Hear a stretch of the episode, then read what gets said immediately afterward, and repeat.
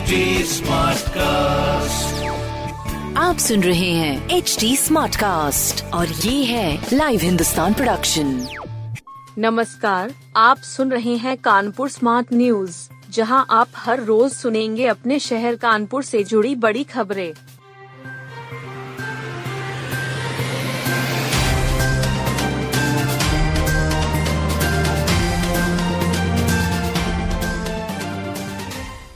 महापौर की सीट अनारक्षित होते ही दावेदारों की फेहरिस्त हुई लंबी। महापौर सीट अनारक्षित होते ही दावेदारों की फेहरिस्त लंबी हो गई। रातों रात सभी दलों में प्रत्याशी बनने की होड़ लग गई है। उद्योगपति से लेकर अधिवक्ता तक लाइन में लगे हैं। पूर्ण विधायकों ने भी ताल ठोकी है।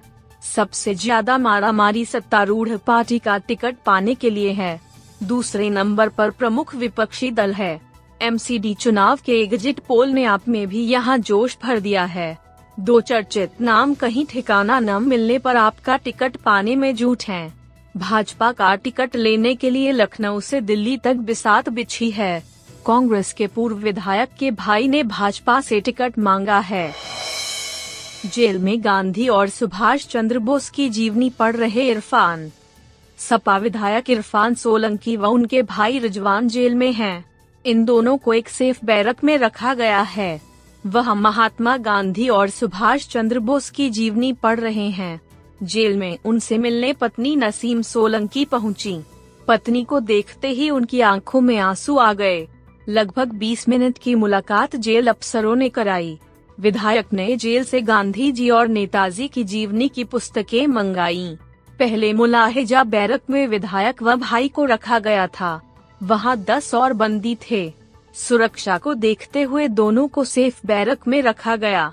आगजनी मामले में विधायक ने सरेंडर किया था। बारह लाख लोगों को गंगा बैराज से मिल सकेगा शुद्ध पेयजल। बारह लाख लोगों को गंगा बैराज से शुद्ध पेयजल मुहैया होगा। चौदह साल बाद इतनी बड़ी आबादी को बड़ी राहत मिलेगी। वर्ष 2008 में शहर में पानी की पाइपलाइनें बिछाई गई थीं। कई जगह इन पाइपलाइनों में गैप था। जैन एन के तहत हुए कार्यों में भ्रष्टाचार हुआ था। शासन ने इसीलिए और रकम देने से मना कर दिया था। अब नगर निगम ने राहत की पहल की है।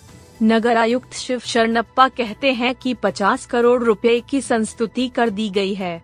यह काम पंद्रहवें वित्त आयोग के मत से होगा। तीस जोनल पंपिंग स्टेशन चालू हो सकेंगे। पाइपलाइनों में गैप को भरा जा सकेगा। विकास दुबे को शरण देने वाले अर्पित मिश्रा को पुलिस ने फिर किया गिरफ़्तार। विकास दुबे को शरण देने वाले अर्पित मिश्रा को फिर गिरफ़्तार किया गया है।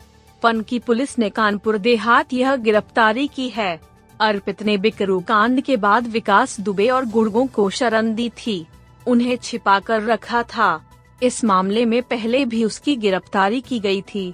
जमानत पर बाहर आया तो कोर्ट में तारीख पर नहीं गया। कोर्ट ने उसके खिलाफ गैर जमानती वारंट जारी किया था। फ़िलहाल उसे जेल भेज दिया गया है। अर्पित मिश्रा की अमर दुबे से नजदीकी थी। पुलिस के मुताबिक अमर दुबे के कहने पर अर्पित ने पनाह दी थी। गुनहगारों को भगाने का भी इंतज़ाम किया था। हॉकी ट्रायल में खिलाड़ियों ने दिखाया दमखम। ग्रीन पार्क स्टेडियम में सीनियर महिला हॉकी खिलाड़ियों ने खूब दमखम दिखाया। मंडल स्तरीय ट्रायल में 60 खिलाड़ियों ने भाग लिया। अधिकारियों को कई खिलाड़ियों ने अपनी खेल स्टाइल से चौंका दिया। इससे पहले सोमवार को जिला स्तरीय ट्रायल हुआ था। उसमें 45 खिलाड़ियों ने अपनी प्रतिभा का प्रदर्शन किया। यह आयोजन खेल निदेशालय द्वारा कराया जा रहा है। अब राज्य स्तरीय सीनियर महिला हॉकी प्रतियोगिता होगी। यह आयोजन 9 दिसंबर से 14 दिसंबर के बीच झांसी में होगा। उप क्रीड़ा अधिकारी अमित पाल ने बताया कि ट्रायल के बाद मंडल टीम का चयन किया जाएगा। चयनित टीम झांसी के लिए रवाना होगी। ग्रीन पार्क में ही खिलाड़ियों के चयन की प्रक्रिया भी संपन्न होगी।